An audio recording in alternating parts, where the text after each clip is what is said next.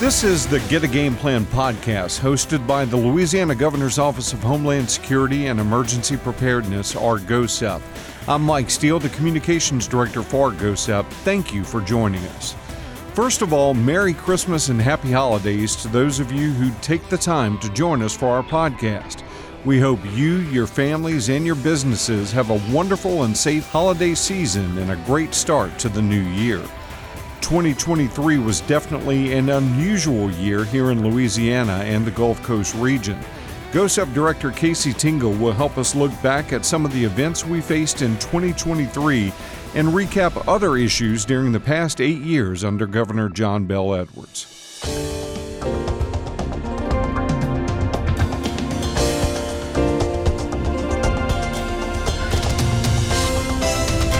Before we start with our interview, we often like to share a bit of safety or preparedness information. Fireworks are often a part of our holiday traditions, but using fireworks in a safe way is extremely important.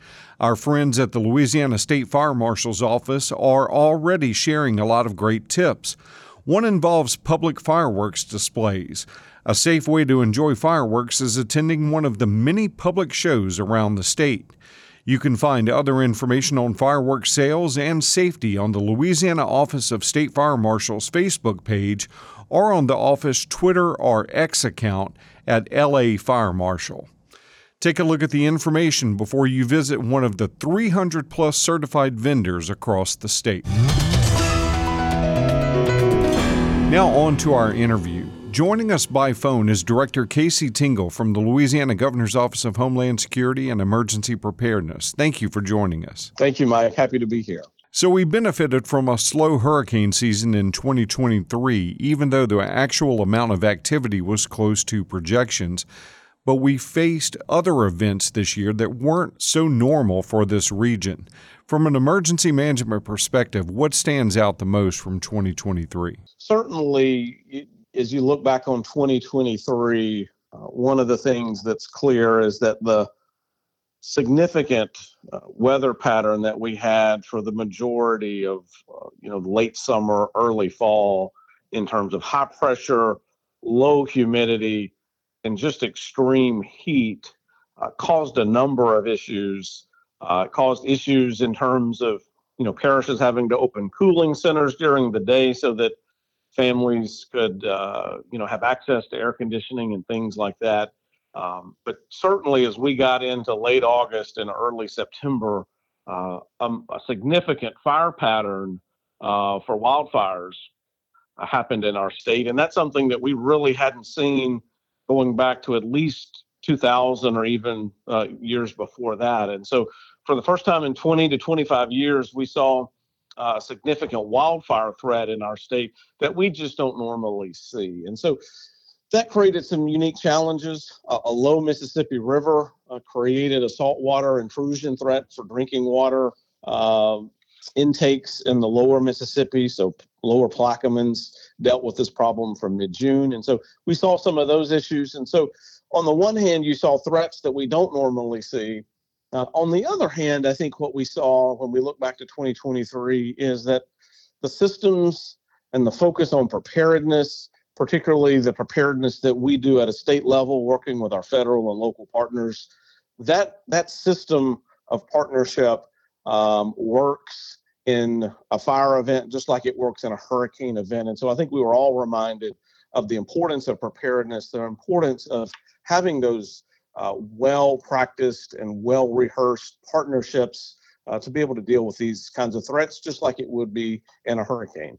Kind of picking apart some of these events that that you spoke about, uh, with the saltwater river intrusion up the Mississippi River, it got a lot more attention as the uh, potential issues started to develop around the New Orleans area. But this fight went on for months, and it wasn't even a, a like we had this same type fight last year, correct? Yeah, so I think when you look at that saltwater intrusion threat, there are really two components of that. One is uh, lower Plaquemines Parish, because of the elevation of the river, because of the location of the water intake system there in Boothville.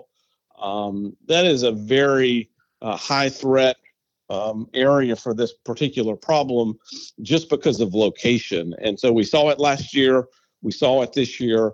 I think everybody is, you know, sort of planning as if that's a problem that's going to happen, if not on an annual basis, on a pretty regular basis.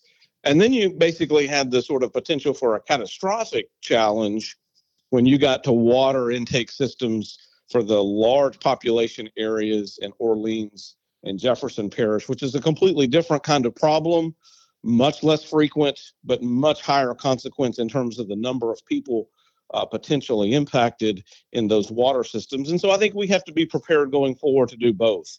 One is to address the likely recurring problem in Lower Plaquemines, um, because we've seen it in two years in a row, and the possibility of a significant problem, you know, upriver in terms of what potential answers exist for that too. And then going back to the other, you know, big drought issue, we saw the unique situation this year where most of the aerial assets and some of the other resources used to fight wildfires were, were operating here in Louisiana, while California was dealing with getting hit with a tropical system. So that's not something you see all the time. Yeah, I think the weather pattern uh, certainly created some unique circumstances. I mean, you saw um, California get hit by a hurricane. You saw significant flooding along the East Coast um, and Upper East Coast, some places that are unfortunately getting flooded again right now. Um, so on both coasts, you saw quite a bit of uh, rain and even some tropical activity. And then across the central part of the country, to include, you know, the Gulf Coast down here, you saw some very high temperatures, very high pressure, and just unrelenting heat week after week, and all the problems that that created, to include uh, things like marsh fires that we that we've even seen, you know, here recently in the last few weeks, really caused by that just intense drying out of those uh, usually wet soils. You know, we're we're kind of taking a look at twenty twenty-three, but we're also at the end of, of Governor John Bel Edwards' administration, and it's it's quite remarkable when you look back over the past eight years, the number of events uh, that he's faced and the state has faced during that time is just remarkable, and it was almost from day one uh, with the governor taking over, correct? It was. So, it, you know, as I think back to, to late twenty fifteen, when he was in the midst of transition, um, and early twenty sixteen, when he took office, um, the Red River uh, up in northwest Louisiana coming down to central Louisiana was in an extreme flood stage. And so he literally entered the state while we were in the midst of a disaster. And, um, you know, and then as we saw through uh, wildfires and saltwater, Uh, up until the end of his term, still dealing with some of those things. And then in between, you had, you know, probably one of the most significant flood events that our state has seen in twenty sixteen, with both the March and August flooding, and then the back-to-back significant storms of twenty twenty and twenty twenty-one with Hurricane Laura, uh, Hurricane Delta, Zeta, uh, and then certainly Hurricane Ida in twenty twenty-one on both sides of the state. In back-to-back years, some of the strongest storms our state has seen, and then impacts all the way to the state line, both with Arkansas and Mississippi, as those storms went through. And so, you know, for all the things that uh, Governor Edwards accomplished during his terms, certainly one of those things as we look back is um, his ability to uh, help our state navigate these significant events, and not the least of which was most of that was happening Uh, at the same time as a global pandemic. And so certainly his leadership uh, was critical uh, during those times uh, and just did a tremendous job of helping us navigate and uh, potentially saving lives and properties through the preparedness and response activities uh, to those threats. You know, when you look back at some of these bigger events, a lot of times they cause, you know, you, are, you may consider them benchmarks for, for change. You know, obviously Katrina and some of the other uh, events in our, our nation's history, you know, we've seen those things. Do you see anything with these events that's kind of changed the way we're going to operate moving forward as far as planning and preparedness, uh, even steps with our local partners and those type things? I certainly think there have been some examples. If you go back to the twenty sixteen floods, for example, um, we as a state had been struggling to execute a large mitigation project, you know, for the Comite River Diversion Canal that had been on the books for decades, you know, going back to the eighties. Um, unfortunately, it, it took the twenty sixteen flood to get the amount of attention to it, but we now have that project well in construction um, and on its way to being accomplished. Uh, another big project, you know, in the Saint Charles and Saint John Parish areas with new levees going up to help protect them from storm surge. And so we've got some infrastructure type projects that are certainly coming to bear, and you see the difference that those are making. You saw the difference that the H I S D R system, you know, in the greater New Orleans area, built after Katrina, fourteen billion dollars federal investment there. We saw the difference that that made for Hurricane Ida. So there certainly are some infrastructure things that are coming into play or are already in place that are helpful here. And then I think what we see from our uh, discussions with parishes and even the public itself is that in the midst of a lot of challenges with insurance and other things, um, you know, just the, the level of preparedness, the level of focus, uh, taking these threats seriously. We see, you know, just great work by our parish partners locally helping their communities be ready to face these events. I, I think that's so, you know, understated in some ways because the public may not realize that a lot of our local partners, you know, in other parts of the state are being impacted now, like the partnerships have grown so strong over the years that you see a lot of the local emergency managers deploy, you know, to those regions of the state. And I think that's that's phenomenal, and that's something that you guys have, have kind of encouraged along the way. So there's a lot to be thankful for, even when we, we do face a crisis, that, you know, the right people are there to help sometimes. Certainly. And I think we've seen that in event after event where, you know, uh, resources, expertise goes from one part of the state to help another part of the state. That continues to happen.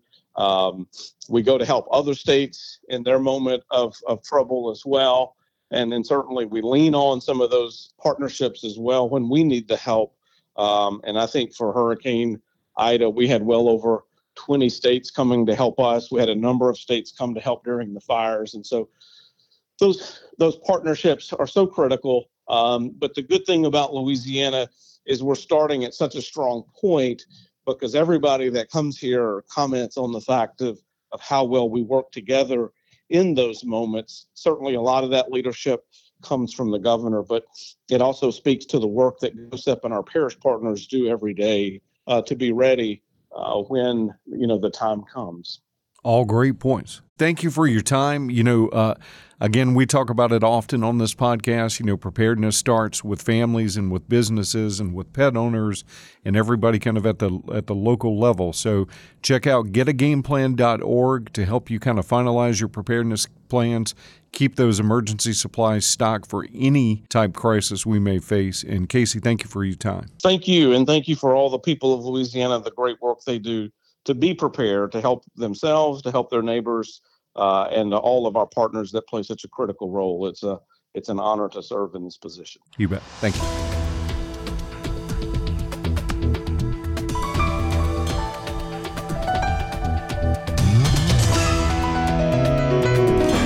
Thank you for joining us for our Get a Game Plan podcast. Please encourage others to share this resource and subscribe. We also want to thank producer Troy Perez and the Louisiana Organ Procurement Agency, or LOPA, for use of their studio. Sign up to be an organ donor today.